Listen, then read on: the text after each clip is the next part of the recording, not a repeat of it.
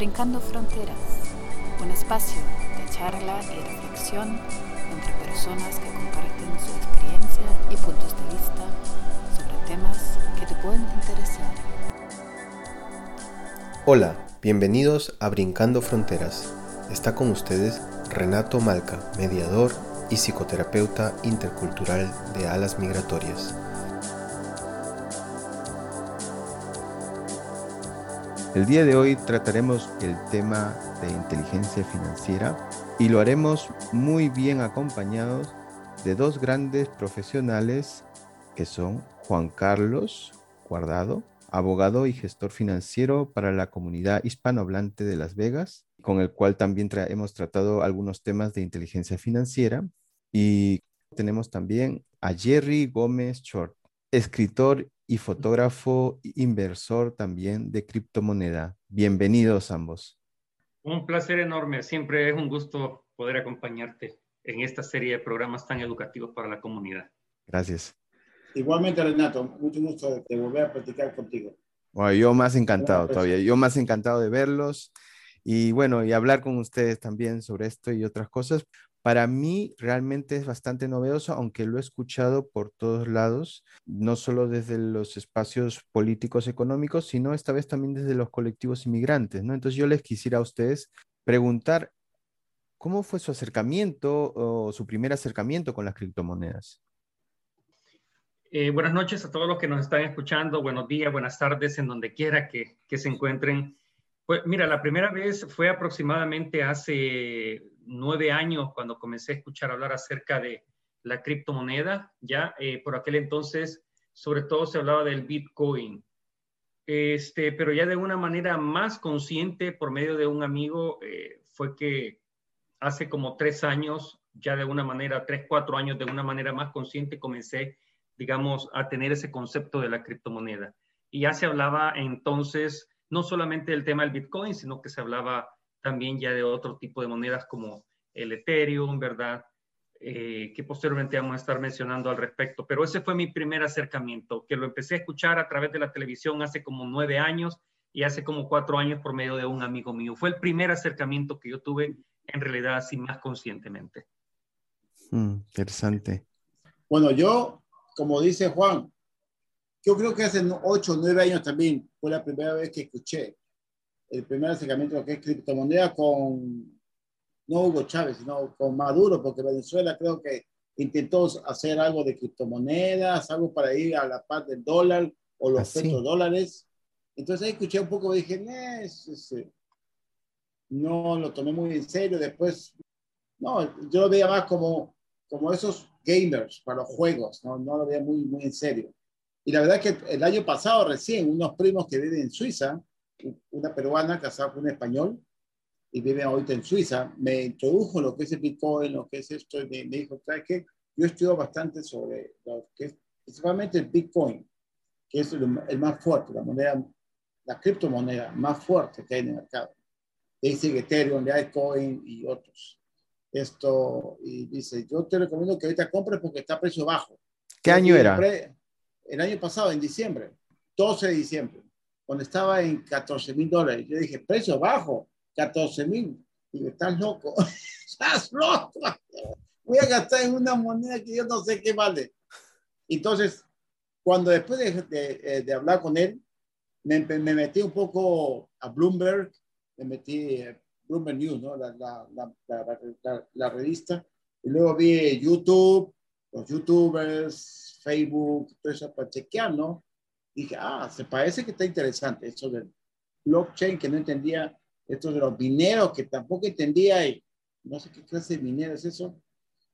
Y después volvemos a hablar y dije, pues voy a revisar, porque yo tenía un, un, dinero en el banco. Yo tengo un dinero en el banco hace más de dos años, tres años, y no lo toco. Digo, pues vamos a invertir, porque digo, esto parece estar interesante.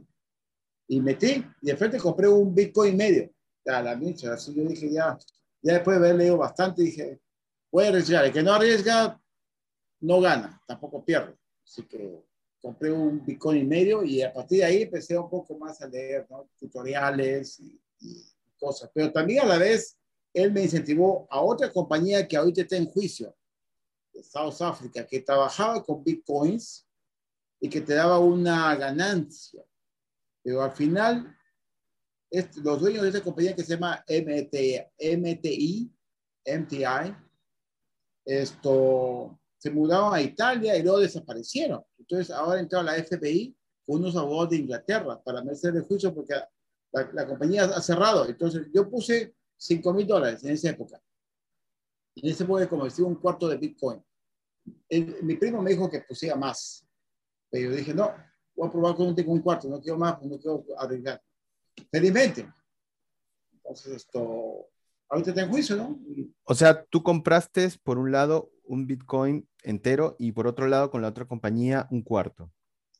No, pues mismo a través de Coinbase, que es una empresa que trabaja con criptomonedas, compré un Bitcoin y medio. Y un, ah, cuarto de medio. Y un cuarto de Bitcoin lo metí ahí. el valor pasó a 5 mil dólares. Ok. MTI.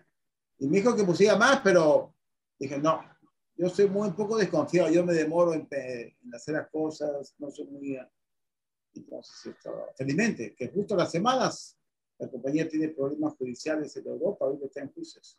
La FBI está metida ahí y unos abogados de Inglaterra y bueno, tienen mis datos todos para en caso que cuando ganen le van a confiscar toda la empresa, propiedades, todo, y lo van a repartir. Ellos se quedan con 10% y el resto lo reparten todas las personas que han invertido en esa empresa. Claro, en, en, esta, en esta medida yo creo que, por ejemplo, tanto si tú habías visto el año pasado como Juan Carlos desde hace nueve años, creo que esto era bastante nuevo y el crecimiento de, las criptomonedas, especialmente el Bitcoin que mencionó Juan Carlos, es realmente exponencial como ha crecido. Comenzaba con 0.38 centavos de dólar y ahora pues puede, creo que llega a 50 mil eh, dólares eh, cada moneda, ¿no? Entonces digo, en ese tiempo, cuando no era tan conocido, estamos hablando de una moneda digital, ¿no? De una cosa intangible y ustedes, pues, bueno, ¿qué pensaron ustedes cuando les recomendaron invertir por primera vez sobre ello, ¿no?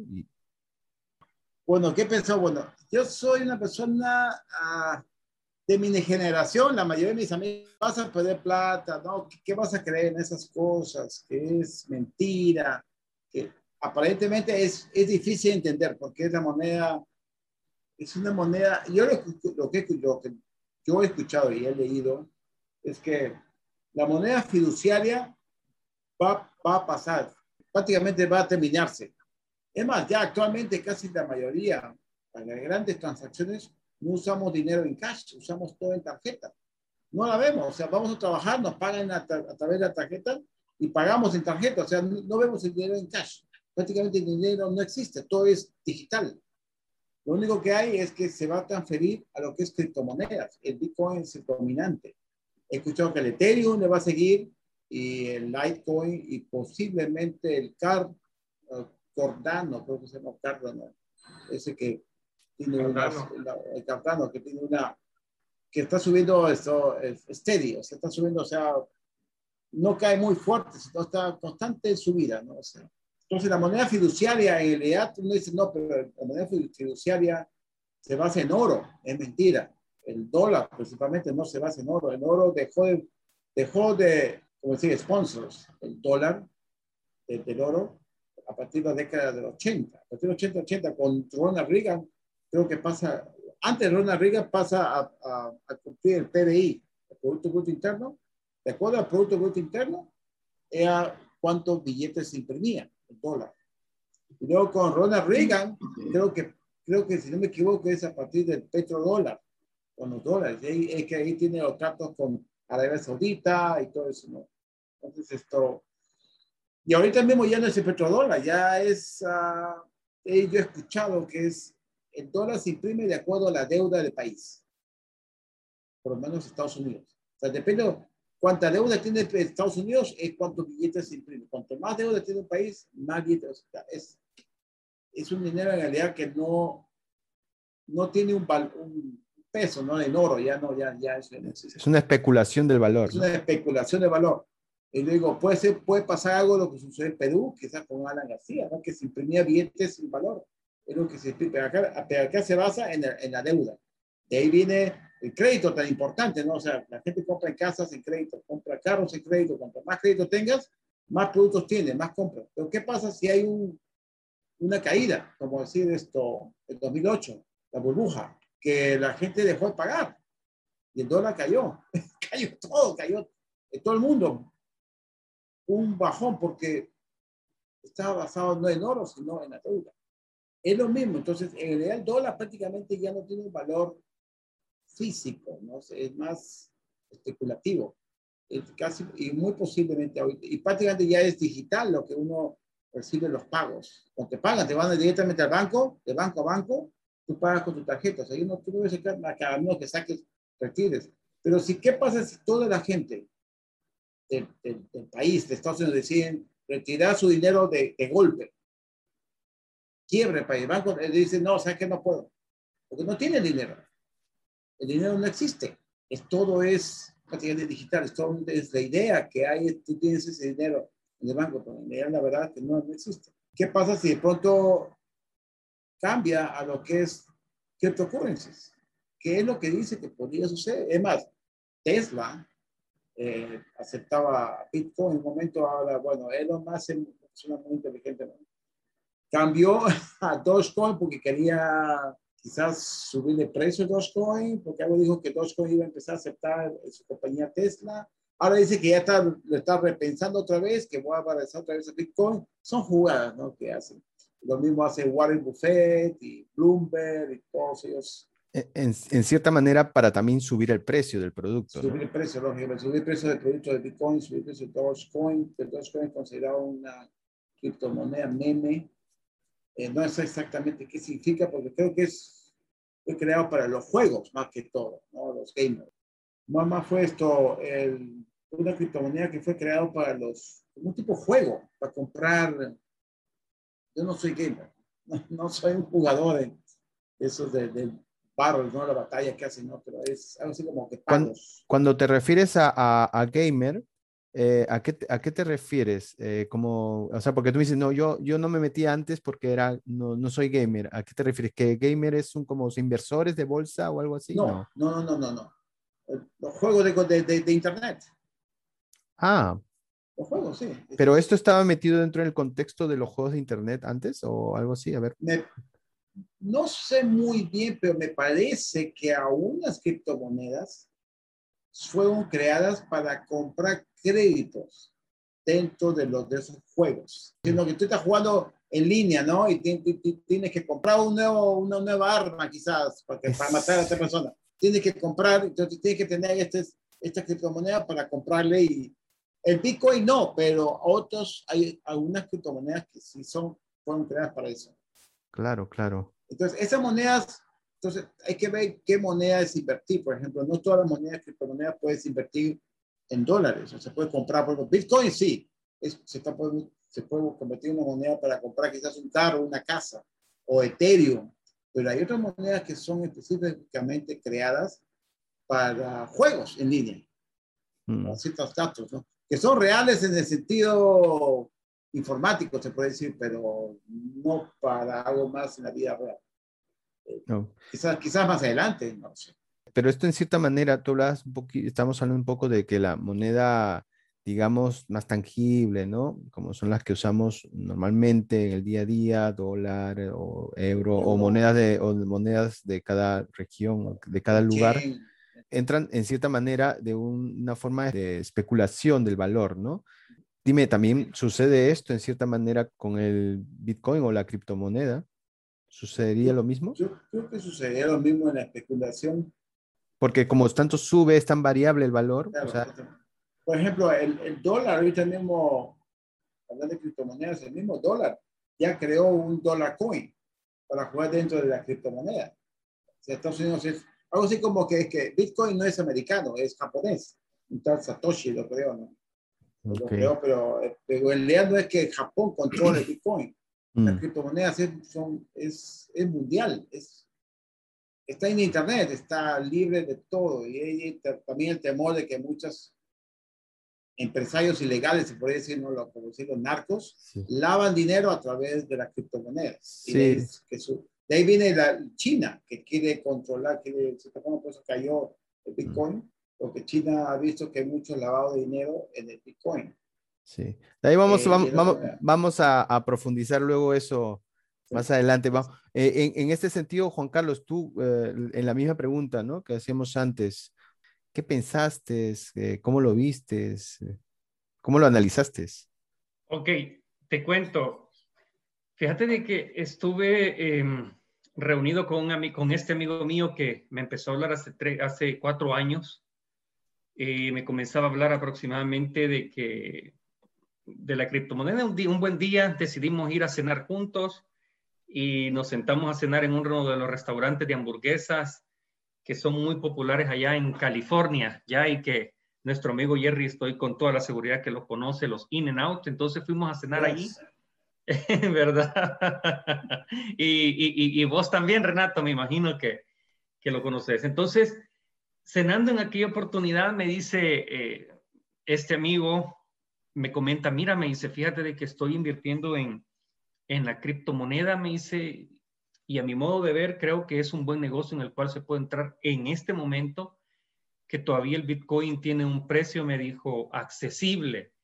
Y entonces, más o menos entrando en la plática, me comienza a decir y a mencionar de que, bueno, un Bitcoin costaba cierta cantidad de dinero, no me recuerdo cuánto era, pero anda por las cantidades que me decía allí, estaba de que nuestro estimado Jerry estaba comentando. Y entonces le digo yo, o sea, what the heck, ¿verdad? O sea, ¿cómo crees que haga una inversión ahí? No, me dice, lo puedes hacer así, eh, las compras que se hacen de un Bitcoin las podés comenzar haciendo en fracciones, porque eh, fue así como, digamos, comenzabas tú también a invertir. No necesitas comprar un Bitcoin completo, sino que una fracción de un Bitcoin, eh, una porción, tú inviertes 300 dólares y te dan una fracción de, esa moneda. Pero igual puedes invertir en diferentes tipos de criptomonedas, como ya lo vamos a ver más adelante. Pero cuando a mí me lo proponen en relación a tu pregunta, yo dije, lo sentí como un cuento de hadas, para serte sincero, como algo que tal vez no podía ser tan realista, eh, porque ¿qué es eso de la moneda encriptada, verdad? ¿Qué beneficio va a traer? Que yo obviamente lo había escuchado, como te dije, hace 10 años atrás, pero eh, todavía no tenía los conceptos claros de lo que todo eso implicaba. No tenía claro qué era el blockchain, no tenía claro qué era este, los fundamentos de la cryptocurrency, como se le dice aquí en Estados Unidos. Entonces, al no tener claro todos esos conocimientos, lo sentí hasta cierto punto eh, como un poco fantasioso, ¿ya? Yo ya en esa época ya estaba un poco más metido en la bolsa de valores, pero eh, eso me daba como tener la pauta de tener como decía yo, más pericia para saber qué tipo de inversión podía ser una inversión más sofisticada que otra. Entonces, este, esa fue la impresión, la primera impresión que, que, yo me llevé, ¿verdad? Como algo que no podía ser tan realista y que los beneficios o los rendimientos que podía el dinero producir fueran a ser tan reales, me costaba todavía en aquel momento, hace cuatro años, poder creérmelos así como con, con muchísima fiabilidad, vamos a decirlo así. Así que eso te comparto por ese lado, mi hermano. Sí, no. casi igual que yo. Es que, es que es lo mismo que podrían sentir cualquier persona que ahora oiga esta entrevista, ¿no? Y escuche sobre lo que estamos hablando, pero le picará la curiosidad, ¿no? Sobre qué es esto, sobre qué, y ahora hay más información, obviamente, que hace unos tres o cuatro años o cinco o nueve años, ¿no? Realmente. Es que esto, así como la moneda, esta información crece también exponencialmente. Dígame, ¿cuál es en sí, ya ahora que ustedes están en ello, cuál es su experiencia sobre esta divisa, ¿no? En su uso y su, no sé, y su comercialización o su cambio. Ok, si me lo permites, este, eh, Jerry y Renato, Fíjate de que en mi, yo te lo compartiría desde dos puntos de vista o desde dos momentos diferentes. El primer momento, te lo puedo decir, fue cuando yo comencé a invertir. Y la primera parte, eh, cuando comencé a invertir, puedo decirte que fue como un poco frustrante. Me sentía como desilusionado y, y sentía que tal vez no era lo que yo esperaba. Pero frustración, ¿por qué? Porque bueno, cuando yo abro mi cuenta, yo utilizaba en aquel momento, bueno, siempre o sigo utilizando dos tipos de exchange. eh, ya vamos a comentar qué son, por cierto, los exchange. Este, utilizaba Binance y posteriormente comencé a utilizar Coinbase, que ya Jerry nos lo ha comentado por ahora. Pero empecé a sentirme frustrado porque fíjate que cuando yo abro mi cuenta, resulta ser de que no podía hacer transferencias por medio de tarjeta de crédito.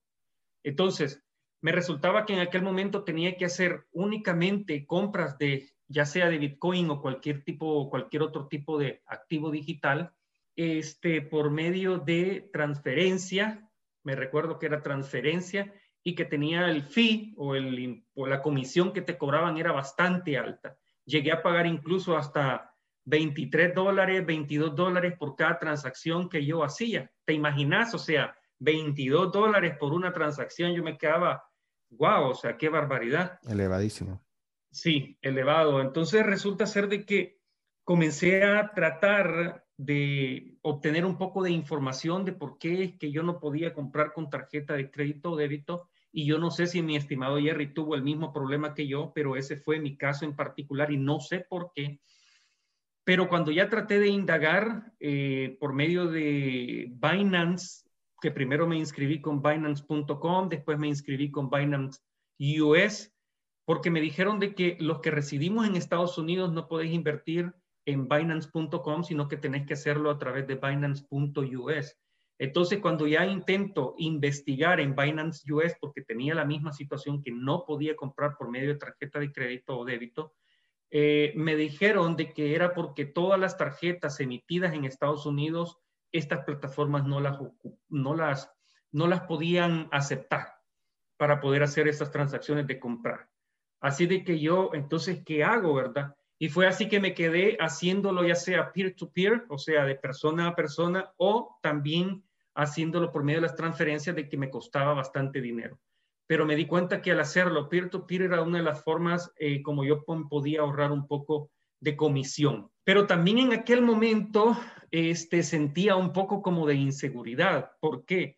porque la plataforma sobre la cual está basada la criptomoneda y principalmente eh, el Bitcoin, que es la moneda original que surgió en relación a este tipo de activos digitales, tiene controles bastante rigurosos y hay un sistema de seguridad bastante fuerte eh, en donde tanto así que para validar tu cuenta tenés que poner tu, lo que le llamamos en lo que se le llama, me acuerdo allá en Europa, el DNI, ¿verdad, Renato? Claro. Ok. El, el, el, documento de identidad, ¿no? Para cualquiera, ¿no? Oh, sí, tiene o la driver license, la driver license que license, en Estados Unidos. Y luego el code, y luego el, el CR code. CR code lo que pasa que para los que escuchan y de repente no estén eh, un poco vinculados en ello, el, el driver license, que es la licencia de conducir, está bastante vinculado con la tarjeta de identidad, ¿no? Cosa muy particular en Estados Unidos. Es muy particular, exacto. Mm. Y entonces fue un como de inseguridad y yo me ponía a pensar, pero ¿por qué me están pidiendo toda esta información? Este, eh, si en ningún lugar, pero ni cuando entré a Estados Unidos me pidieron tanta información. Es que está jugando con los billetes. y ahora que quiero darles dinero, o sea, me están poniendo tantas condiciones, ¿qué es lo que está pasando? Entonces me generaba algún tipo de, de curiosidad. Y bueno, y esto me lleva a mí a querer realizar un curso propiamente de, de blockchain y de monedas y criptoactivos. Entonces, fue allí donde fui empezando a comprender todo y por qué este tipo de detalles son tan necesarios y tan importantes justamente para evitar, ¿verdad?, que hayan hackeos, son temas de seguridad que el mismo blockchain te exige que los tenga que tener. porque aclarándose un poco, cerrando el, ciclo, el, el, significado del blockchain, el, blockchain es la plataforma donde se sostienen las criptomonedas, ¿no? Y para, que, para velar sobre la seguridad. Exacto, recordemos de que el blockchain quiere decir una cadena de bloques, ¿ya? Es una cadena de bloques que contiene información bien específica. Por ejemplo, una cadena de bloques contiene información sobre eh, cuando se hace una transacción contiene información sobre el nombre del emisor, el nombre del receptor, la cantidad que se envía, el famoso este, dirección que tiene, en fin, contiene una cantidad de información ese bloque. Entonces, ¿De dónde, de dónde viene el dinero también, no? No. ¿De dónde viene el dinero? Sí, exactamente cuál es la procedencia, en fin. Entonces, eh, esa es la plataforma ya eh, que utiliza la criptomoneda, el blockchain, la cadena en bloques. Y es una cadena porque eh, es una cadena que tiene varios bloques, los cuales están obviamente cifrados y es un sistema descentralizado, es decir, de que no hay una entidad como un banco, como lo hace en el sistema tradicional, no hay un banco que esté autorizando o legitimando todas las transacciones, sino que las transacciones que se llevan a cabo se legitiman a través justamente de los usuarios que forman parte de ese blockchain. Es como que vos te imagines y pensé de que eh, esa cadena de bloques es una cantidad inmensa de computadoras distribuidas a nivel mundial que son las que van validando todas las operaciones. Y a diferencia de los bancos, el banco es el que valida una operación y hasta ahí llegó, ¿ya? Mientras que en el blockchain, todo ese conjunto, toda esa red de computadoras que a su vez tienen incluidos unos nodos, son los que van a validar todas esas transacciones que se van dando a nivel mundial. Entonces, obviamente hay un momento en que se necesita crear nuevos bloques porque la información que se procesa mundialmente es tan fuerte y es muchísima que es donde se crean todos estos bloques eh, y es donde cada vez que se necesita de que un bloque sea creado para ir almacenando nueva información, es como se crea, ¿ya? Y más adelante vamos a ver este, la función básicamente que, que, que, que, llegan a jugar ahí, pues la minería y los mineros y todo lo que tienen que hacer. Claro, claro. Y en tu caso, en tu caso, Jerry, ¿cómo, cómo fue esa experiencia con ya ahora como eh, Minero, minero digital. ¿Tú, ¿Tú, eres el minero digital o no? No, no, no. En primer lugar, no podría porque con este teléfono el poder es muy poco. Ahí ya como él lo explicó mejor, yo no sé muy, yo no me metí a seminarios de eso. Yo simplemente invertí y comprado Bitcoin y ahí lo dejo como cosa de ahorro. No pienso descifrar, como si no, la minería es algo así como para crear un blockchain. Primero tienes que, como decir, no, sacar los Bitcoins de la mina, descubrir con, con, a nivel del sistema matemático, es un sistema matemático, cuanto, cuanto mayor, es, mayor Bitcoin se descubra, mayor es el costo de energía que te tiene que usar tu computadora y tienes que comprarle más, más esto, hardware, que tenga mayor potencia, para, porque es un cálculo matemático para crear, es, es complicado. Es. Cuando descubren el código y agarran un Bitcoin, eh, ahí entra lo que es al blockchain, a la cadena de, de bloques. Entra la cadena de bloques, no, es, es, algo así, es algo así. sí, sí, sí. Eh, quizás esto aquí uh, Juan sabe un poco más que en sentido técnico, pero es algo así. Entonces yo, yo estoy para comprar y guardarlo ahí como cuestión de ahorro, eh, en vez de tener en el banco, que en el banco me cobran y no me pagan nada. Yo sé que en Bitcoin, yo sé que acá un año, dos años, va a triplicar el precio. Jerry, yo te estaba escuchando que se está una gran cantidad de energía, ¿no? O sea, está entre broma y broma que hablamos de la minería digital, una gran cantidad de energía y justamente había leído, no sé, es una información de la Universidad de Cambridge, que dice que se puede utilizar en una hora entre 40 a 450 teravoltios, ¿no? Entonces, que eso es un consumo muy alto de energía que posiblemente lo consume un país como Inglaterra en un año. Justamente eso hace una semana escuché que de, uno, de uno que hablaba de un seminario que dice que la cantidad de energía que usa actualmente el Bitcoin es la cantidad de energía que usa Dinamarca. Todo el país de Dinamarca es lo que se usa solamente Bitcoin a través del mundo. Esa cantidad de energía es por las computadoras y los hardware, ¿no? Que es demasiado. Dicen que España, por ejemplo, no podrías tú ser minero, porque el costo de, de generar esa energía para que tu computadora trabaje te costaría demasiado.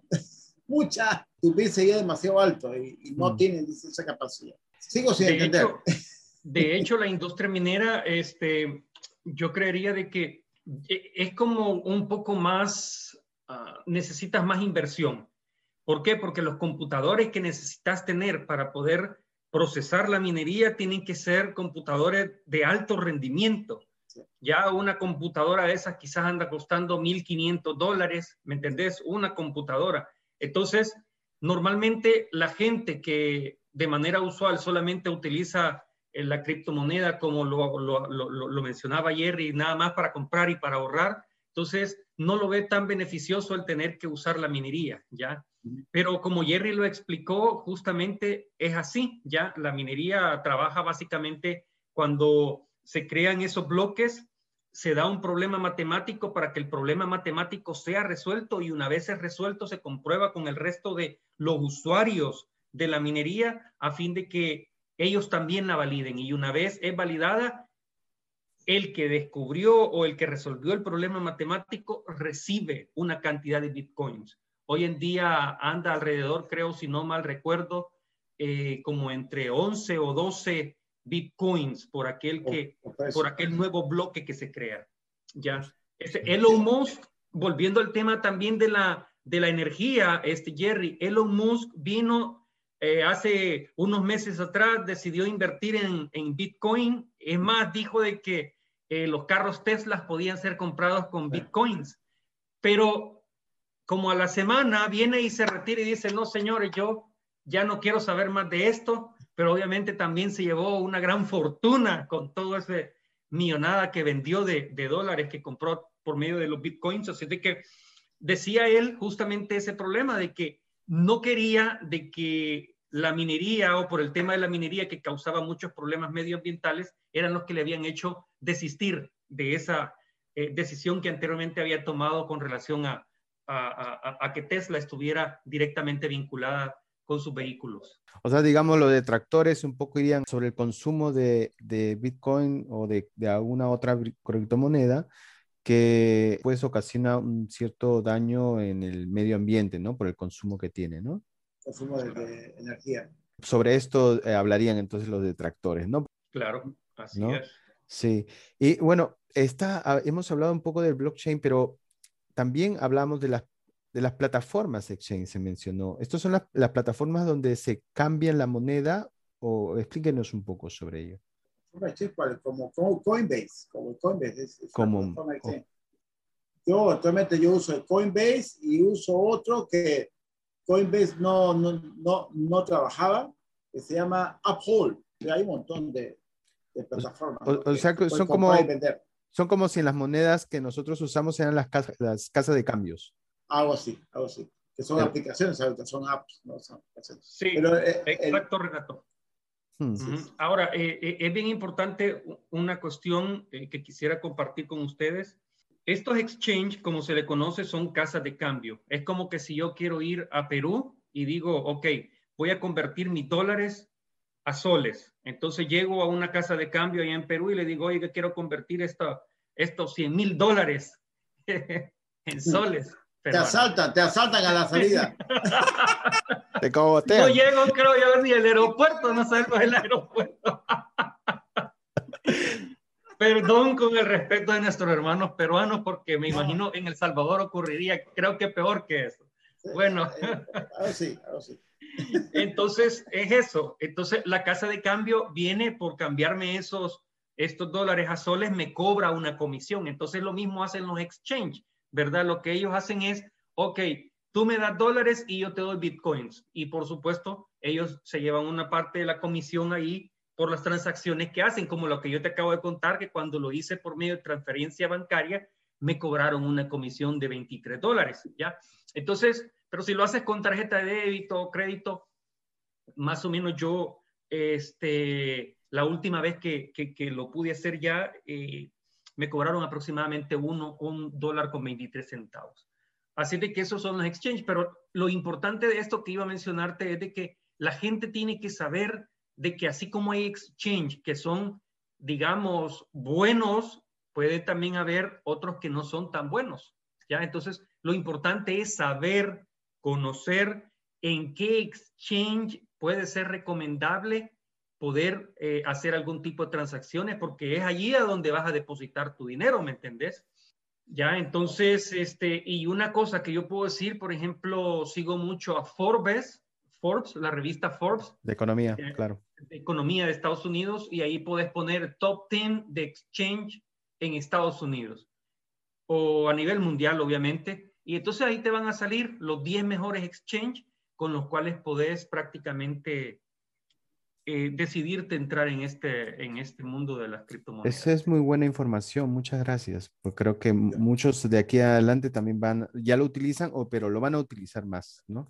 Exacto. Ahora, también Renato, y perdona que te, que te interrumpa y me tome más tiempo de lo que tenía que tomarme, pero también mucha gente ha caído en fraudes, no precisamente porque eh, la plataforma del blockchain sea la mala, sino porque también han habido muchas personas inescrupulosas que por medio de empresas y ojo, de multinivel, ojo, no estoy criticando el negocio del multinivel porque sé que muchas personas eh, a través del mercadeo de redes han conseguido eh, muchísimos beneficios de manera honesta, pero lamentablemente hay compañías que han llegado de mercadeo de redes que lamentablemente cierta cantidad de personas invirtieron mucho dinero porque confiaron en eso y comenzaron a manejarles el dinero y entonces eh, fueron defraudadas. De repente, muchas de estas compañías desaparecieron del mercado sin dejar ningún tipo de rastro y obviamente todas estas personas quedaron eh, pues defraudadas y no pudieron recuperar su dinero. Así de que mucho ojo, ya, mucho ojo. Lo, que mencionó, lo que mencionó Jerry hace un momento. Exactamente, el MTI, claro, que ahorita está en juicio, ¿no? Y ojalá que recuperen y saquen. Ahora, una, un exchange que yo recomiendo y yo me parece que es muy seguro es Coinbase, que justamente hace dos meses atrás, Coinbase ya entró a jugar en la bolsa de Nueva York como exchange. O sea, ya eso significa que ya es una, una plataforma de, de, segura, ¿no? Que no, no es... El Uphold, yo, yo, la, yo abrí esa cuenta porque yo quiero comprar Dogecoin. Es un criptomoneda de memes. Pero como para ver cómo funciona, puse solamente mil dólares y bueno, perdí ahorita mismo la mitad, pero aunque dice que para fin de año se va, a subir el valor a un dólar o más de un dólar a la par, pues ahí por lo menos lo recupero. Tendrás que dejarlo ahí para ver qué, cómo... A ver qué pasa, cómo juego. Pero es muy interesante lo que está mencionando, ¿no? Estos datos de, de, de estas plataformas exchange que tanto se pueden ver en Forbes y tanto las que has recomendado tú, Jerry, ¿no? Es creo que un buen punto, ¿no? Para informarse. Yo creo que, como dice eh, Jerry, Coinbase es una excelente plataforma. Yo también tengo cuenta allí y me parece que el servicio uh, que prestan de customer service o el servicio al cliente es buenísimo. Y sí, eh, eh, completamente de acuerdo también con Jerry. Bueno, Binance, que se dice que también es una de las mejores. ¿verdad? Entonces, que yo también la utilizo, son como las dos que yo nada más, eh, digamos, tengo cuenta. Y, y, tampoco necesitas, Renato, tener cuenta, eh, tener cinco exchange a donde inviertas, ¿me entendés? Con tres, creo que estás hecho más que suficiente. Si querés solo uno, pues con uno ya eh, te puede servir bien, pero que sea confiable. Claro. Y, y, segundo, cuando hables un, por lo menos Coinbase, uh, tiene dos, ¿cómo, cómo, cómo, cómo puede decir? Como dos códigos de seguridad. Uno que entra tu password y otro que entra un QR code, un código. O sea, el doble que, que, usas un teléfono con, el, con la computadora. Entonces, así no hay forma o una forma muy difícil que te puedan suplantar. Hackear, porque al usar el, el, el authenticator de, de, Google, que yo tengo mi, mi teléfono acá, para entrar en mi computadora, entro en el authenticator, entro en la computadora, cuando entro a Coinbase me va a pedir el número y ese authenticator se, se actualiza cada 30 segundos, creo. O sea, wow, o, sea o sea, que te hackeen enseguida, que una cosa muy, es casi imposible. Tendrían que estar vigilándote específicamente que tú tengas que tener muchísimo dinero como sí, para y que cada 30 segundos y, y entrar y es muy, mm. muy difícil. Eso que tiene Coinbase. Ustedes han dado ahora algunas recomendaciones para que pues tengan digamos, más satisfactorio el uso, ¿no? De esta, de esta divisa digital. Dígame, si, eh, ¿qué riesgos ustedes ven, ¿no? Bajo su experiencia y qué se podría hacer sobre esto, ¿no? ¿Y por qué existen estos riesgos también? Bueno, riesgos, uh, como digo, no, si tienes muy poco dinero, preferible no lo, no lo metas, ¿no? Si vas a decir, voy a invertir mi 100% de dinero que tengo, por ejemplo, mil dólares, ya lo voy a poner todo en bitcoins, preferiría decirte, ¿sabes qué? Guárdate esos mil dólares en tu bolsillo porque no, es porque es un juego como, como la bolsa, ¿no? Es up and down. O sea, si no sabes muy bien, no pienses en, comprar y luego al mes vender, porque primero que el, el, el, sí, el cargo, te van a comer. Y segundo que cuando compraste, quizás lo compraste a un precio muy alto y cuando cayó, vas a querer venderlo desesperadamente porque oh, va a seguir cayendo, voy a perder. Y, y, vas a venderlo, entonces vas a perder. Tienes que ver primero, ¿no? O sea, hay muchas aplicaciones, aún no estoy chequeando. Eh, inclusive hay una aplicación que es que tú puedes jugar, que pones un límite, cuánto máximo, cuánto mínimo, y de acuerdo a eso, automáticamente la aplicación tú pones el límite del tiempo, de cuánto va a durar eso, ese límite que si cae, compra y si sube, vendes. Entonces, juega constantemente. no lo estoy usando todavía, pero... ¿Cómo se llama esa aplicación? Lo vi en YouTube, me la mandaron un, un amigo. Este, en, YouTube lo vi en un tutorial. Es una aplicación que juega con las criptomonedas. Ok. Usualmente usan Bitcoin, usa también en, Ethereum, Mm. algunos usan en, en Cardano. Que tú pones, por ejemplo, tienes un Bitcoin. Ok.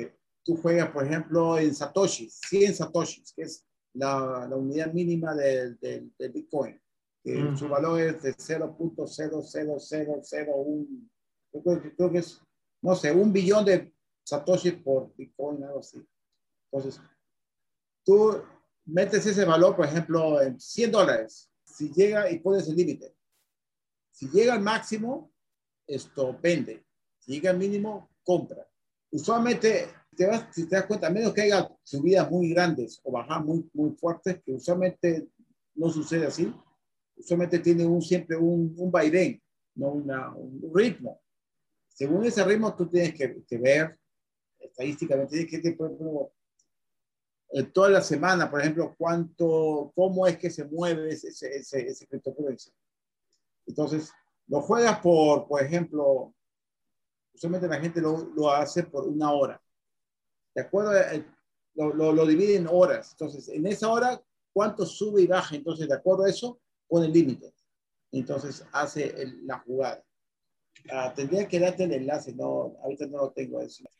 Claro, claro. Es para compra y venta, pero el que ganas, pierdes una vez, ganas cuatro veces. Entonces, ahí mismo dicen, no, que es- recomiendan no jugar todo lo que tú tengas. Es mínimo el- el- máximo el 10% de lo que tú tengas en la cryptocurrency, lo juegas, porque si se lo pierdes con los otros que te restan, vas a ganar, porque ese porcentaje, usualmente, que, porque hay un ritmo que siempre, de vez en cuando más cae demasiado, que ahí si perdiste, o demasiado sube, pero si sube, bueno, por lo menos lo vendiste y no, no perdiste. Hay una, hay una aplicación que prácticamente es automática. Uno necesita decir, ok, acá vendo, no, es automáticamente la computadora te vende o te compra. En tu caso, Juan Carlos, Fíjate de que yo, digamos, los riesgos que vería prácticamente, eh, en parte comparto lo que mencionaba Jerry. Bueno, una de las cosas que yo pensaría es de que el riesgo no es tanto como un ataque o un hackeo a la plataforma del blockchain, porque eh, tiene una gran protección, más sin embargo, yo siempre he dicho en Internet, nada es hackeable, ¿ya? O sea, eh, como decimos nosotros en derecho, la ley se hizo para romperse, dicen algunos. Entonces, el Internet se hizo para también, de alguna manera, ser vulnerado. Entonces, me parece bastante difícil, pero sí creo que el riesgo mayor puede ser, digamos, de manera individual, a sujetos individuales. Por ejemplo, Renato Malca vio una, de, pronto, de pronto tiene eh, inversiones en criptomonedas, en cualquiera de los exchanges que ya hemos mencionado, pero vio un anuncio en donde dice de que eh, están haciendo una rifa eh, y que eh, las personas que participen van a ganarse cierta cantidad de bitcoins, por mencionar esa moneda. Entonces tú comienzas y entras a la, entras a la rifa y lamentablemente resulta ser que era un scam o una estafa en donde tu sistema, ya en donde tú no pudiste como tener conocimiento efectivo de que se trataba de una, de una estafa y entonces seguiste el juego y lamentablemente te interceptaron tu cuenta y te robaron tus, tus criptomonedas. Entonces, la gente tiene que tener muchísimo cuidado de lo que hoy se anda dando y no solamente en el tema de las criptomonedas, sino que a nivel mundial ya vemos tantas estafas que se están dando de diferentes maneras, de diferentes métodos. Entonces la idea es de que las personas realmente se indaguen bien a qué tipo de actividades se van a meter, que realmente sean actividades confiables, verificarlo, para que no vayan a ser este, víctimas de una estafa, ¿ya? Entonces, y por otro lado, también el riesgo que yo podría mencionar es la volatilidad que tiene. Ya mencionaba Jerry que efectivamente es up and down y que tiene subidas y que tiene bajadas, eh, pero usualmente tiene sus resistencias que va topando y que difícilmente cae de un solo, de un solo golpe. Entonces, aquí yo invito a la gente primero a que se informen, ¿ya? A que primero conozcan qué es antes de entrar que no se dejen ir a, confiar en cualquier persona cuando ellos quieran hacer una inversión en las, en, las monedas. Y la mejor opción es uno mismo, uno mismo administrar tu propio dinero. ¿Qué pasaría si, por ejemplo, vengo yo y te digo, Renato, te voy a administrar 5 eh, mil dólares o alguien te dice, Renato, dame 5 mil dólares y yo te lo voy a administrar para una, eh, para que tu dinero se vaya a multiplicar y, y hoy no vas, hoy, hoy, hoy, por ejemplo, puedas tener 300 eh, o vamos a decir 300 cantidades de esta moneda, pero ya en seis meses vos vas a tener el doble, ¿ya? Entonces, tú no, no vas a confiar, ¿verdad? En esa persona que te está diciendo eso. Tú primeramente debes indagar, primero debes conocer, debes entender cómo funciona la plataforma. Y es así como yo le digo a la gente que la mejor forma de cómo nosotros podemos estar un poco más seguros es administrando por nosotros mismos nuestro propio dinero. Así como hay buenos financial advisors o digamos asesores, también los hay malos y los hay malos en todas las áreas. Entonces, una persona puede ser víctima de este tipo de, de digamos, estafa de situaciones o estafas, exactamente, y también de la volatilidad. Si no sabe que efectivamente esto es eh, un negocio en donde tú hoy puedes ganar, pero también mañana puedes perder, eso realmente te puede afectar emocionalmente y te puede afectar tu situación financiera. Por eso alguien recomendaba de que eh, tenemos que volvernos inversores sofisticados. ¿Qué implica eso? Bueno, el inversor sofisticado tiene educación, tiene experiencia y tiene excedente de dinero. No te metas a una inversión si tú no tienes realmente una base de dinero que pueda cubrir tus necesidades básicas. Cuando te metes a invertir es porque hay un dinero excedente que te permite hacerlo, ¿ya? Entonces, eso es a lo que yo, digamos, invito a las personas y no tanto que sean recomendaciones que Jerry y yo estamos haciendo, sencillamente comentamos nuestra experiencia de vida y que la compartimos pues con, con la comunidad que nos esté escuchando. Esto es muy, muy importante referir, ¿no? Es una experiencia que ambos están teniendo, aunque también, como dijo Jerry, puede ser que esto también sea el futuro de la moneda, ¿no? Un poco yéndose a, a esto, también un poco nos hace evaluar que también, según lo eh, hablado anteriormente, los billetes o monedas tangibles también están soportados dentro de cierta manera en una especulación de sus reservas, ¿no? Tanto estatales o federales, ¿no? En el caso de la criptomoneda, ¿sobre qué estaría soportado? Porque no hablamos de bancos, eh, digamos, físicos que están sobre la inversión de estas monedas. ¿Sobre qué estaríamos hablando? Me está hablando un poco Jerry, que está hablando también que sobre la transacción que hacen los usuarios, pero en sí, ¿sobre qué se soporta eh, la moneda? Ese es un tema bastante difícil de entender. Como digo, no, yo no soy joven, aunque ya hay, hay, hay señores de mucha edad, como decir Elon Musk, mayor que yo, o este tío de Warren Buffett, que está metido dentro de la criptomoneda, que lo entienden, pero es dentro de lo, que es digital, es difícil entender, porque, como digo, ¿no? El, el dólar o el sol o, o el de Guatemala, todo está soportado en, supuestamente en oro, después estuvo en el PBI, después en la deuda. En la criptomoneda está, bueno, actualmente Bitcoin ahorita un poquito está tiene, como decir, no está soportado por, en este caso, porque hay compañías que están invirtiendo como JP Morgan, hay estos bancos gigantes que están invirtiendo en eso. Tesla, que un tiempo aceptaba esos dinero para comprar sus carros, o ya hay compañías que están aceptando Bitcoin para ciertas compras, pero en realidad es, todavía no logro entender realmente físicamente en qué se sostiene la criptomoneda. El valor es, yo creo que es en la compra y venta, aunque ya se mantiene a un ritmo de, ahorita está en, como en 35 mil, 34 mil dólares el precio del, Bitcoin, ¿no? Y llegó hasta 64 mil, pero después cayó cuando, cuando Tesla, eh, eh, Elon Musk quitó el respaldo y dijo que ya no iba a aceptar. Y luego China dijo que, sea, como que hizo el lockdown, ¿no? O sea, cerró las transacciones, que, que investigado que haya más que hacer transacciones en, en las criptomonedas, pues se remeció. El mes pasado ha sido una caída fuerte en todo el sistema criptomoneda, ¿no? Que ya ahorita como que está otra vez se está restableciendo y parece que va, va a subir otra vez. Mm. Esto, pero ¿en qué se basa? ¿En qué el valor? No lo sé. Eh, la verdad, no lo sé. Es como, a uno me dice, ¿en qué se basa el dólar? En realidad el dólar, tampoco lo sé en qué se basa, porque eso que y chequeado el petrodólar, que ahora ya no es el petrodólar, ya es en la deuda. O sea, en cualquier momento puede caer otra vez, ¿no? O sea, porque es como la maquinita.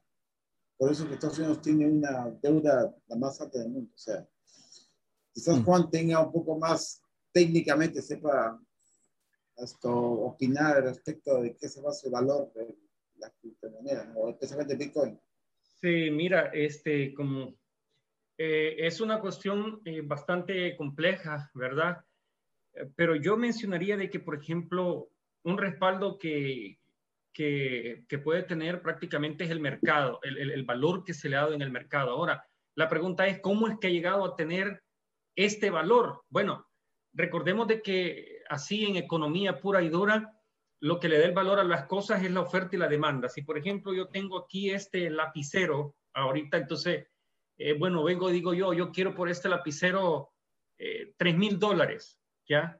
Pues ahorita probablemente nadie me vaya a comprar este lapicero en tres mil dólares, pero ¿qué pasa si probablemente este lapicero, digo yo, este lapicero fue de Da Vinci, perteneció esta pluma al, al pintor Da Vinci? Entonces, su precio automáticamente se va a subir, ¿ya? Y ya no va a valer tres mil dólares, sino que va a valer cinco mil, seis mil dólares porque van a haber personas que lo están queriendo comprar a un mayor, a un mayor precio.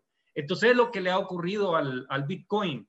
Entonces, a medida que las personas, a medida que el mercado ha ido queriendo adquirir y adquirir y adquirir y hacer inversiones a través de, de la criptomoneda, entonces es como el valor de estas monedas se ha ido incrementando. Entonces, yo creo que un respaldo que puede tener es ese valor que actualmente tiene y que difícilmente vaya a caer, digamos, a precios inimaginables, considero yo, en este momento. Probablemente en el futuro se den condiciones que ah, hoy por hoy no las contemplo y que definitivamente el Bitcoin eh, termine cayendo, pero hoy por hoy considero que el precio del mercado es lo que lo hace hacerse fuerte y tener de alguna manera un respaldo en el mercado.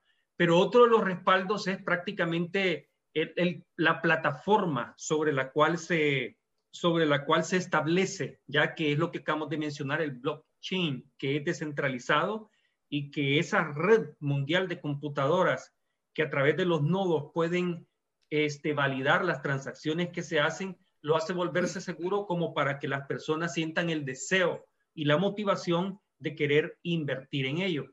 Pero es criticable también desde el punto de vista de que no hay un ente regulador ¿ya? Y eso sí que es una realidad que no vamos a obviar.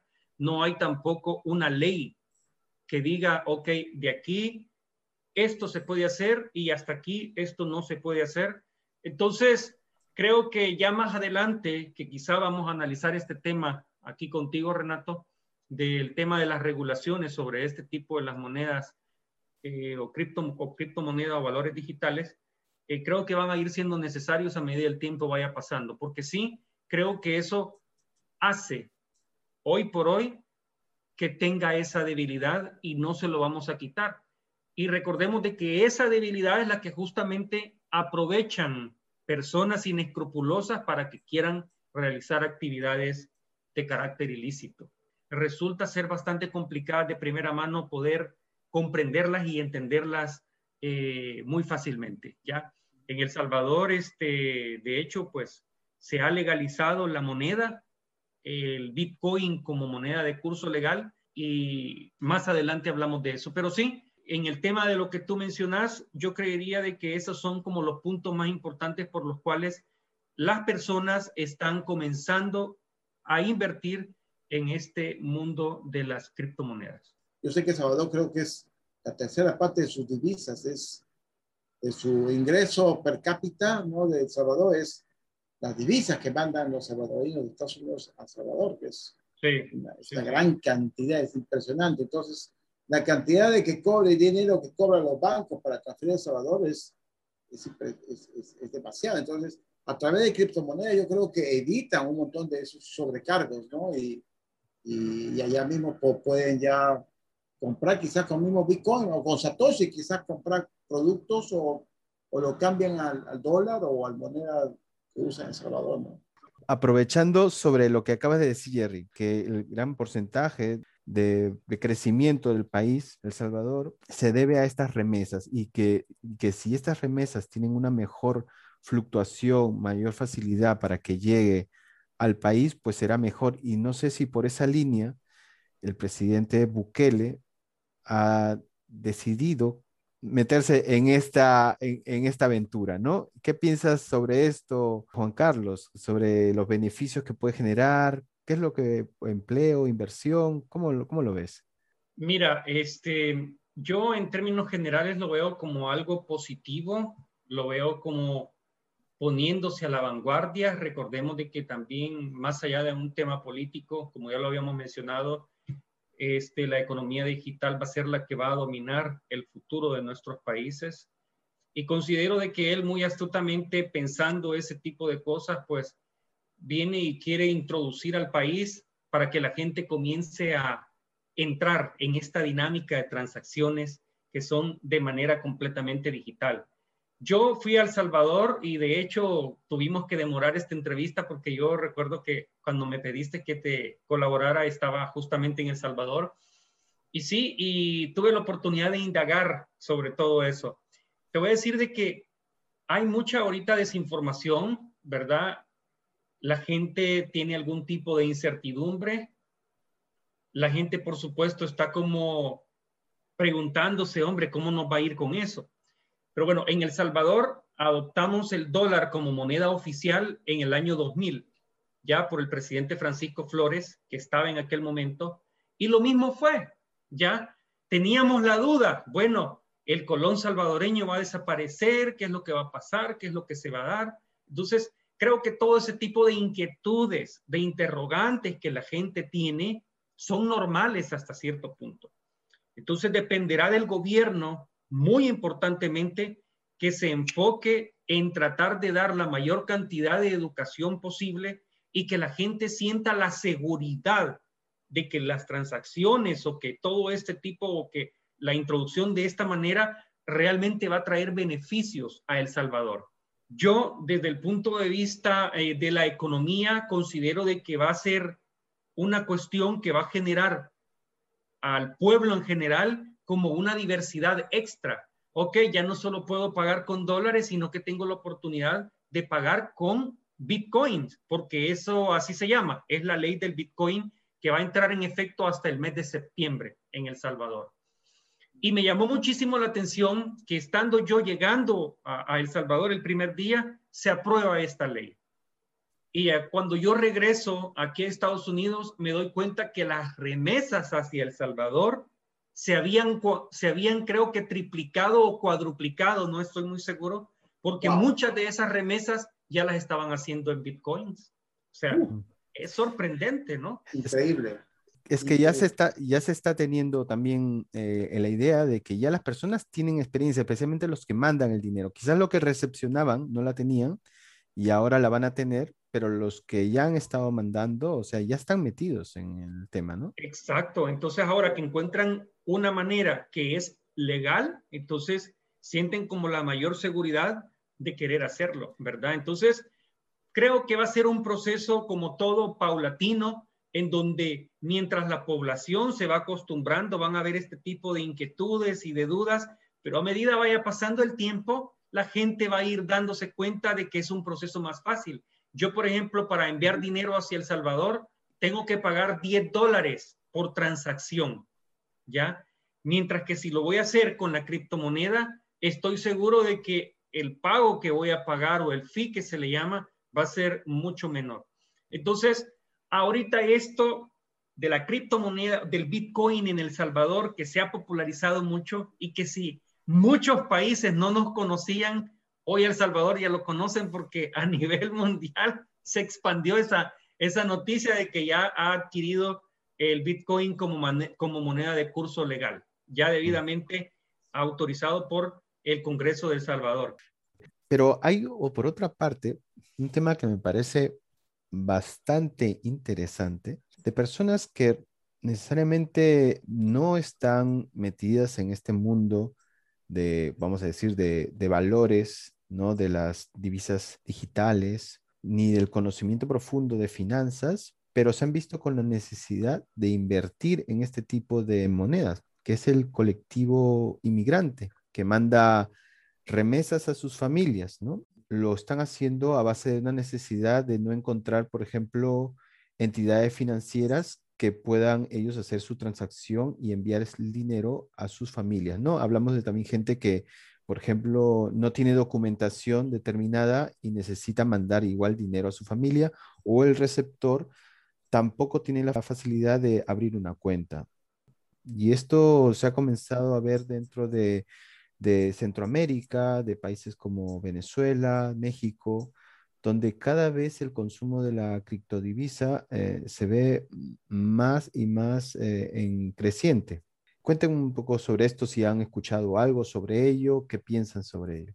Fíjate de que yo sobre este tema este, consideraría de que más allá también de la necesidad eh, de, porque tal vez las personas no tienen acceso al tema financiero, porque de hecho eso se ha dicho en países como El Salvador, en países como incluso, este, se me va el nombre, ah, bueno, ya lo voy a recordar, pero son países en donde los ciudadanos que viven en el extranjero ya empiezan a mandar este, divisas en criptomonedas hacia sus familiares que residen en estos países. Entonces, yo creo de que no solo es el tema, Renato, de la necesidad de que las personas no acceden a un sistema financiero, aunque podría ser una de las causas, pero yo también más le atribuiría a que las personas ya son más conscientes de que este es prácticamente el futuro. Tal vez no vaya a ser el futuro el Bitcoin, porque aún creo que todavía la economía digital está como en pañales. Todavía apenas es algo que comience que comienza a salir, que comienza a florecer y que no es algo que todavía podamos decir a cierta, cierta, ok, esto va a ser lo que en el futuro, eh, el Bitcoin va a ser lo que en el futuro va a dirigir o va a regir la economía a nivel mundial, ¿ya? Pero las personas ya comienzan a ser más conscientes de que por allí vamos. Probablemente eh, algún estado como Estados Unidos lance su moneda digital que ya lo hizo y que sea esta la moneda que comience a circular y que comience a ganar terreno y a ganar valor, no lo sé, ¿verdad? Porque como te digo, todavía es para mí muy prematuro afirmar de que efectivamente las criptomonedas como el Bitcoin y Ethereum son las que van a regir hacia adelante. Pero por otro lado, también creo que tenemos a los jóvenes, a los jóvenes, sobre todo los millennials, que son las personas que ya nacieron con el Internet en la mente y en la mano.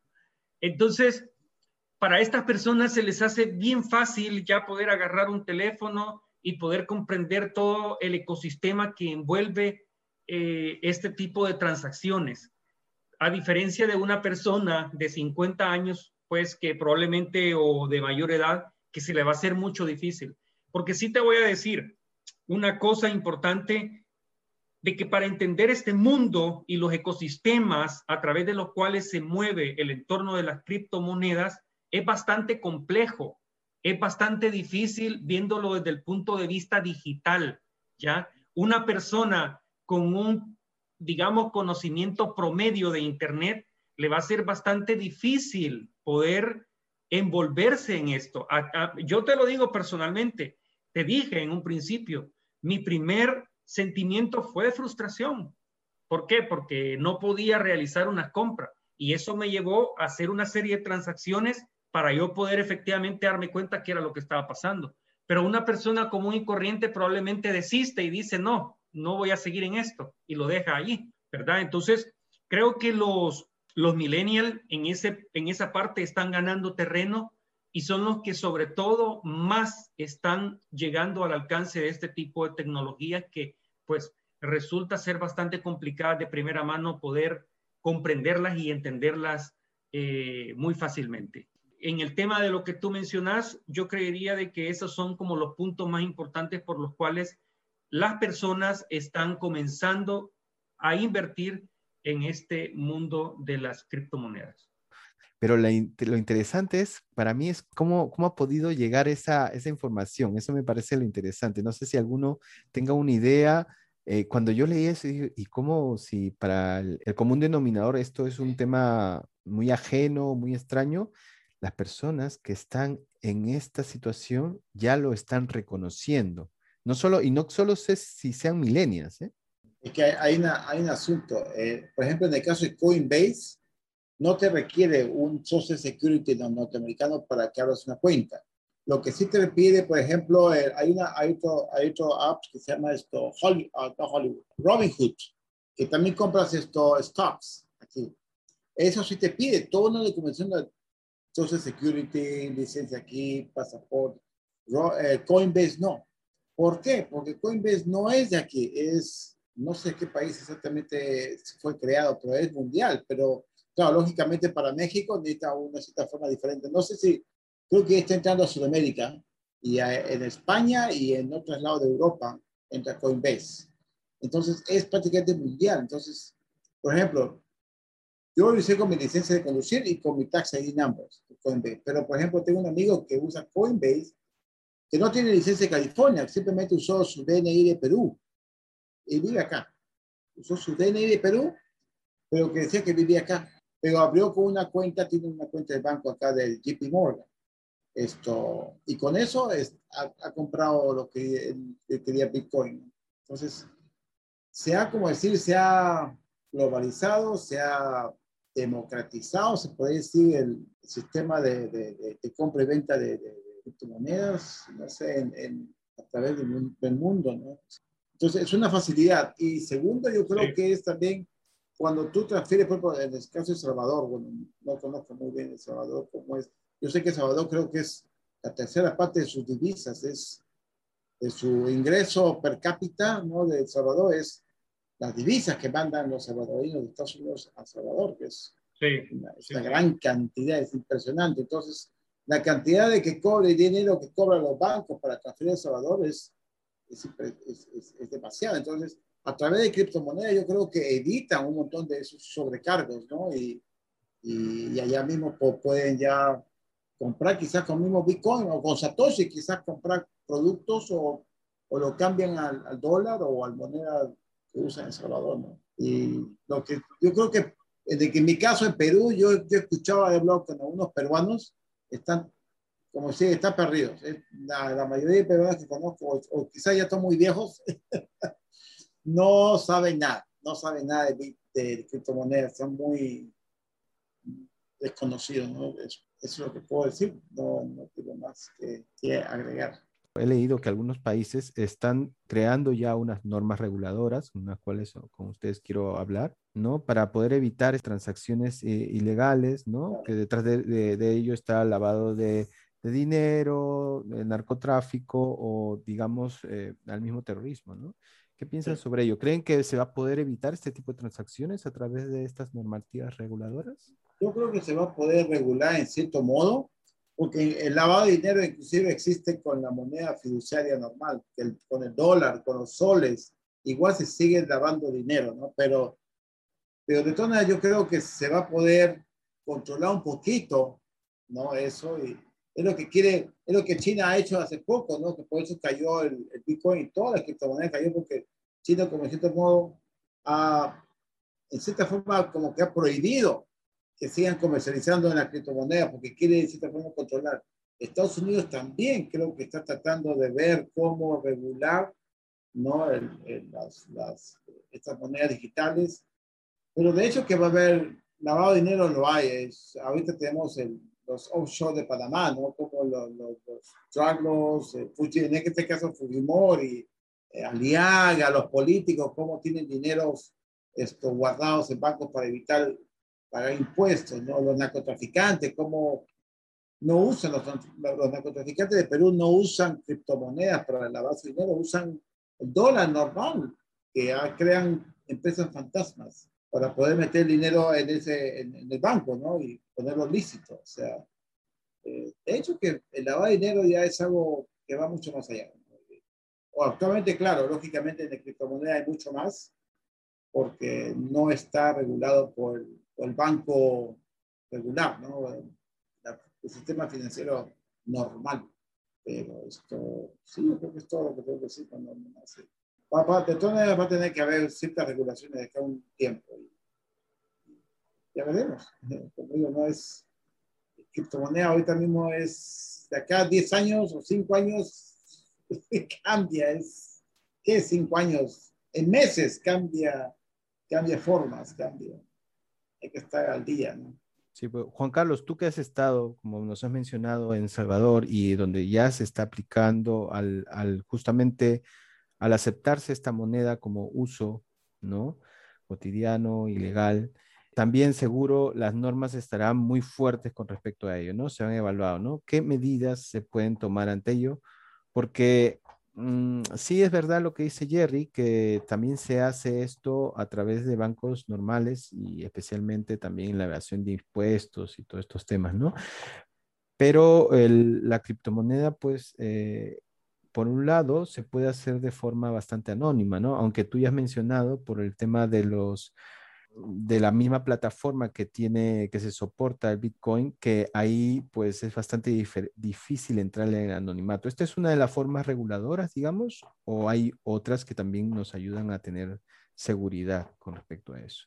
Bueno, yo creo que, mira, uno de mis temores es de que precisamente por este tipo de plataforma sobre la cual se soporta el, el Bitcoin, que es el blockchain, que es un sistema, como ya lo dijimos, descentralizado, eh, que no tiene una regulación por parte de nadie, el gobierno quiera, digamos, cometer algún tipo de acto de corrupción, ¿ya? Pero en este caso, en todo caso, no sería más bien el problema del Bitcoin, sino que el problema estaría en los políticos, ¿ya? Porque la corrupción ha existido desde siempre. Ya en El Salvador, por ejemplo, eh, hoy justamente estaba leyendo una noticia de que habían embargado unos bienes del partido Arena porque eh, uno de los presidentes se robó 100 millones de dólares que iban destinados para una catástrofe de un terremoto que hubo en el 2001. El presidente anterior que tuvimos, pues se fue con 350 millones y ahora es prófugo de la justicia y está en Nicaragua eh, resguardado por el gobierno del presidente que está allí, ¿verdad? Y que tiene mm, asilo político, ¿verdad? Porque según él es un perseguido político cuando en realidad tuvo actos de corrupción sobre mala administración en el manejo de los fondos públicos.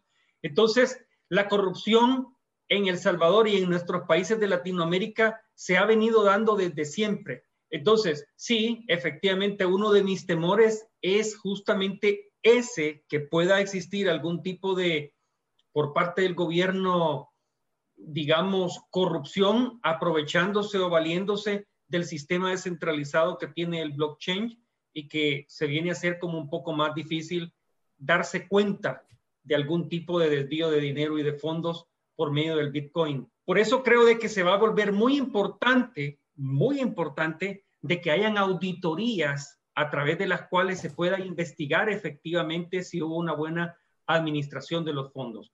Hoy por hoy simplemente tenemos una ley de, digamos, de Bitcoin, que nada más es como una página, ya nada más tenemos como una página eh, en donde se contempla todo lo del Bitcoin.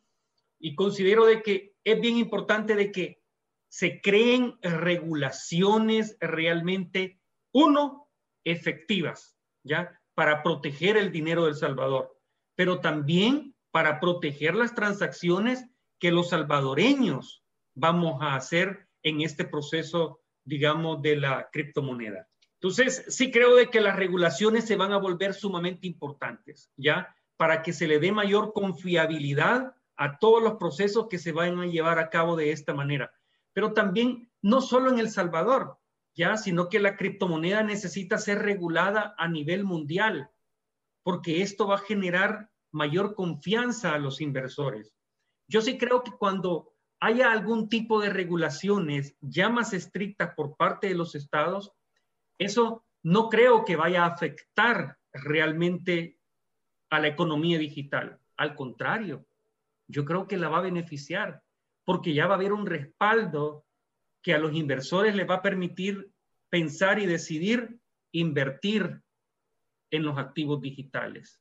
Entonces, y no solo regulaciones a nivel estatales de cada país, sino también este, eh, regulaciones internacionales que puedan de alguna forma ver transacciones que se dan de particulares de un país a otro o transacciones de criptomonedas de un estado hacia otro que pueda llegarse a dar. Como te digo, ahorita, por ejemplo, son procesos que ni siquiera se nos ocurre que puedan existir, que eh, Estados Unidos o cualquier país le vaya a donar criptomonedas a otro país, ¿verdad? No lo podemos eh, prever en este momento por la etapa en la cual se encuentra este proceso, pero más sin embargo en el futuro se va a dar y por lo cual, insisto y reitero, que se va a volver sumamente importante de que se creen tratados, acuerdos que vayan a regular esto. Y me recuerda esto precisamente por lo que yo estudié en el máster que, que tuve la oportunidad de cursar allá en España, previo al que hicimos contigo, ya de derecho internacional privado, creo que los tratados van a venir como a reforzar esas transacciones internacionales. Sí, porque como tú dices, yo creo que yo creo que esto va a tener una envergadura bastante grande en, eh, a, muchos niveles, totalmente, políticos también, porque por ejemplo, países que están embargados, por ejemplo, eh, por ciertos otros países que tienen poder, pues van a poder saltarse esta brecha, ¿no? Y comercializar con otros de manera más libre y cambiar su mismo sistema sociopolítico, ¿no? Y económico. Pero como también hemos hablado antes, eh, también existe, pues ya sé, eh, como las grandes firmas que, muchas veces eh, buscan la defraudación fiscal, ¿no? Entonces, ¿cómo tratar de evitar con estas regulaciones que estos lo hagan así, porque como tienen tanto dinero que pueden pagar a terceros para que este, este dinero se, pues, se, se divida, ¿no? Se divida y, y, se pierda en este infinito, ¿no? Totalmente de acuerdo, así es. Las regulaciones van a jugar un papel muy, muy, muy importante a nivel económico, a nivel político, a nivel social, ¿verdad? Hmm. Bueno, hablando un poco de estas transacciones digitales, ¿no? Que hemos estado ya un poco largo tiempo hablando, por parte de la Comunidad Europea, Estados Unidos o muchos países, es posiblemente que esta regulación, no lo sé, lo digo desde la ignorancia, ¿no? Pueda también perjudicar, o lo crean así las personas que ya invierten a largo tiempo sobre ello, puede ser que eh, puedan perjudicar el mismo valor creciente que está teniendo esta moneda o, va, a ser de repente que esta regulación haga que esta volatilidad de subidas y bajadas pueda cambiar? Yo creo que podría ayudar en cierta forma que no hayan altibajos bruscos o una regulación, porque sin regulación, por ejemplo, de pronto hoy día supongamos, no es lo más, pues, ¿sabes qué? Voy a aceptar Bitcoin para que compren mis carros. Y de acá una semana, bueno, pues creo que pasó tres semanas y dijo, no voy a aceptar, voy, voy a penetrar Dogecoin. Entonces, eso puede decir ahora porque no hay, no hay regulado, o sea, un día lo apoyo, mañana ya no.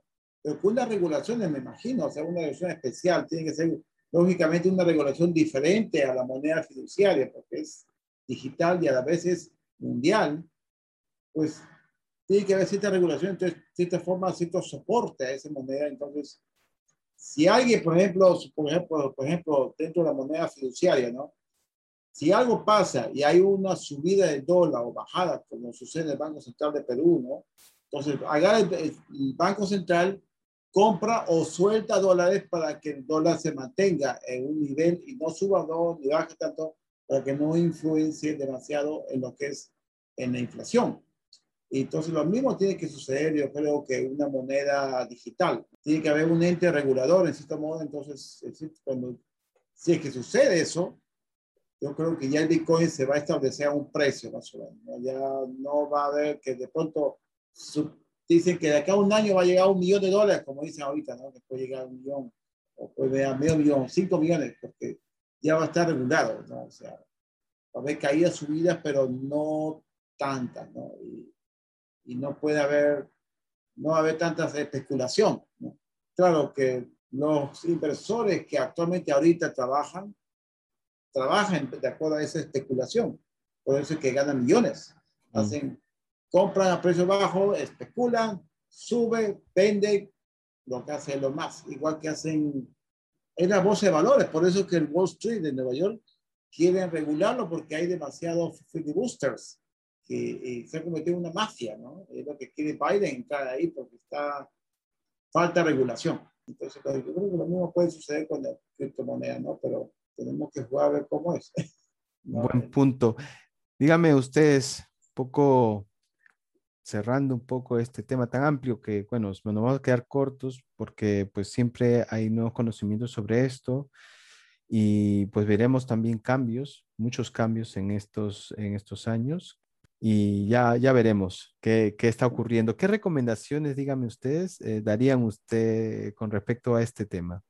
Bueno, yo he escuchado que en estos años, dos años, post pandemia, la criptomoneda se va a disparar. Yo he escuchado ya en varios comentaristas, en varios reportes, sobre todo Bitcoin, Ethereum, dicen que el Cordano, Oso, eh, se va a disparar. O sea, algunos estiman que el Bitcoin puede llegar a medio millón de dólares a fines, el máximo, medio millón de dólares el valor de un Bitcoin para fin de 2023 y mínimo 250 mil dólares.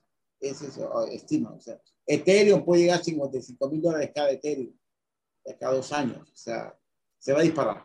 Después de acá, después de 2022 o 2023, no se sabe como digo, ¿no? Quizás entra la regulación, se establece precios, o cambia, ¿no? Entonces, esto, yo recomiendo que si alguien tiene un dinero, algo extra que tiene en el banco por más de un año y no lo ha tocado, y puede arriesgar, digo, ¿no? Porque no voy a decir invertir en cierta modo, cierta forma es esto, compren, compren un Bitcoin o compren fracciones, ¿no? Satoshis. El Bitcoin que es lo más fuerte o Ethereum que va a subir a uno dicen Cordano, ¿no? Esto, pues, y, y, déjalo, porque si lo tiene en el banco, el banco te va a cobrar. Al final todos los meses, tu dinero se va a devaluar. En lo que es criptomoneda, parece que entre estos dos años o tres años va a subir. Va a tener tendencia a subir. No, no es cuestión de comprar y vender, comprar y vender, no, porque si compras y vendes en pocas cantidades, cuando lo vendas, el impuesto que te va a cobrar fin, lo va, vas a perder, no, vas a ganar, o sea, a menos que tengas grandes cantidades. Mejor comprar y si baja, no llores, espérate porque va a volver a subir. Esa es mi recomendación, sana. Muy bien, muy bien. arriesgarse. Bueno, yo lo que le podría decir a nuestra audiencia que nos escucha es prácticamente eh, tres cosas así sencillas. Número uno, edúquese respecto del tema de cómo funciona la criptomoneda qué significa el blockchain, qué es, cuáles son los exchange más confiables, cómo funciona cada uno de los ecosistemas. Si no sabe, métase a un curso, que hay algunos ahí que son baratos y que dan muy buena información, por lo menos te sirve para orientarte. y que en base a eso, en base a lo que has aprendido o en base a la información que has adquirido, decida si le entra o no le entra. Yo estoy convencido de que esto es el futuro, tal vez no a corto plazo, tal vez no a mediano plazo, pero sí lo va a ser a largo plazo. Y con lo cual tenemos que estar enterados y tenemos que subirnos a la vanguardia de la tecnología y a lo que todo lo que a todos los cambios que se están llevando a cabo en la humanidad. Así de que eso es lo que les puedo decir, ¿verdad? Eh, más que una recomendación, una sugerencia de educación. Más que esto es el futuro, ya es el presente, según lo vean ustedes. Como dice Juan, educación, estudiar sobre esto. muy, muy bien sobre Bueno, este podcast tiene la costumbre, ¿no? De tomar una pregunta de la anterior persona entrevistada. Y bueno, la pregunta es con respecto cómo se puede hacer que dentro de las políticas o de los contextos eh, de migración, ¿no? especialmente las políticas migratorias, se pueda eh, establecer más claro los códigos de diversidad multicultural. Bueno, yo creo que a través de las leyes prácticamente sería la una de las formas ya en donde este proceso de diversidad pueda irse incrementando. Creo que un país es, importante de que, que permita la diversidad de pensamiento, pero sobre todo la diversidad de culturas, ¿ya? Que sea una, un país inclusivo y no exclusivo, ¿verdad? Que excluye a las personas. Y fíjate de que hay, por ejemplo, eh, en una organización en la que yo he podido, tenido la oportunidad de, estar, que si uno de sus empleados no maneja bien el inglés, le ponen traductor. Eso es inclusión. Eso es tratar de fomentar la diversidad multicultural y proteger a aquel que probablemente no vaya a entender lo que se está hablando en idioma inglés a través de un traductor sí lo puede hacer. Entonces, eh, qué bueno fuera que eso lo trasladáramos, pero no solo a nivel de organizaciones o de entidades, así de manera particular o privada, sino que a nivel de Estado, ya, para que a nivel de Estado se giren directrices por medio de leyes que permitan de que estas personas puedan tener en alguna medida eh, protección y acceso a la diversidad multicultural entre aquellos que conviven en esa sociedad.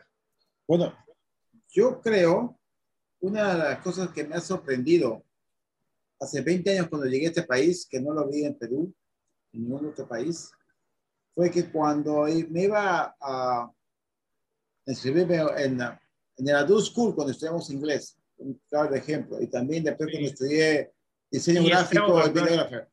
Para estudiar el famoso ESL, English as a Second Language. Así es, Entonces llenaba un formulario y decía, What's your race? Yo me quedé ahí pensando, race, o sea, white, hispanic, latino, black, nativo americano. Yo no sabía qué poner eso. ¿Cómo que what's my race? I'm a human. Yo inclusive en cuestión de broma le dije a la señorita, do you have a human being here? No, no, tiene que, oh, oh. I'm latino, I'm white, I'm Hispanic. I don't know what, what you talking about. Le dije, no sé. No entiendo. Y eso, al final, cuando yo he chequeado un poco más de eso, es que eso es segregación. Lo que justo dijo Juan, que es exclusión. Segregar en grupos, que es lo que tiene este país. Y la segregación es completamente opuesto a lo que es inclusión. Que siempre hablan los políticos de incluir, pero sus políticos son segregacionistas, porque ahí se ve. Y eso está en todos los estados de este país.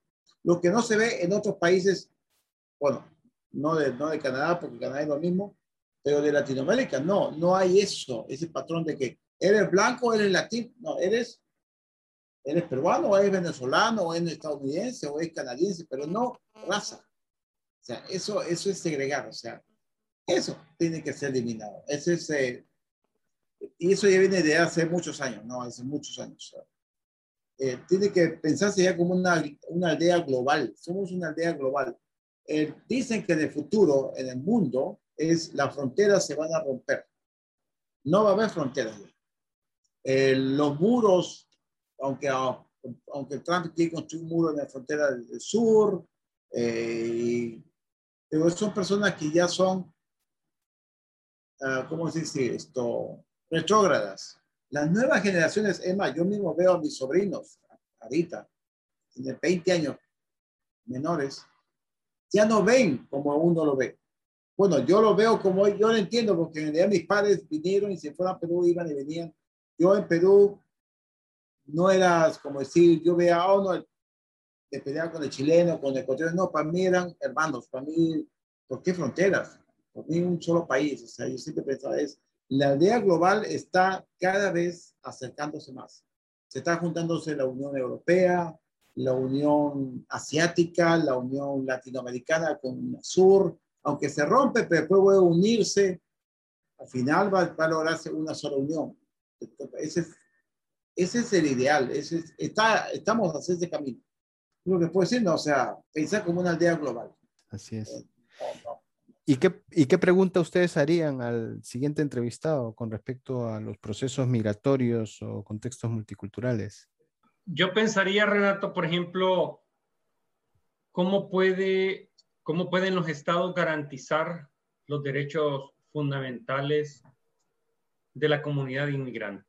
Y, y sobre todo aquellos que son indocumentados, ¿verdad? Pensaría, ¿cómo un estado puede garantizarme mis derechos fundamentales, o sea, lo digo porque soy abogado, ¿verdad? Entonces, claro. lo veo desde esa óptica. Perfecto. Entonces, más que, más que como educador financiero. Muy bien, perfecto. ¿Qué misión sientes como persona y responsabilidad cuando viajas a otro país a hacer y ser? Genial. Estupendo, estupendo compartir con ustedes este programa y bueno, nos vemos muy pronto. Cuídense. Hace un gustazo verte, Renato, a Juan también. Visita la página www.alasmigratorias.com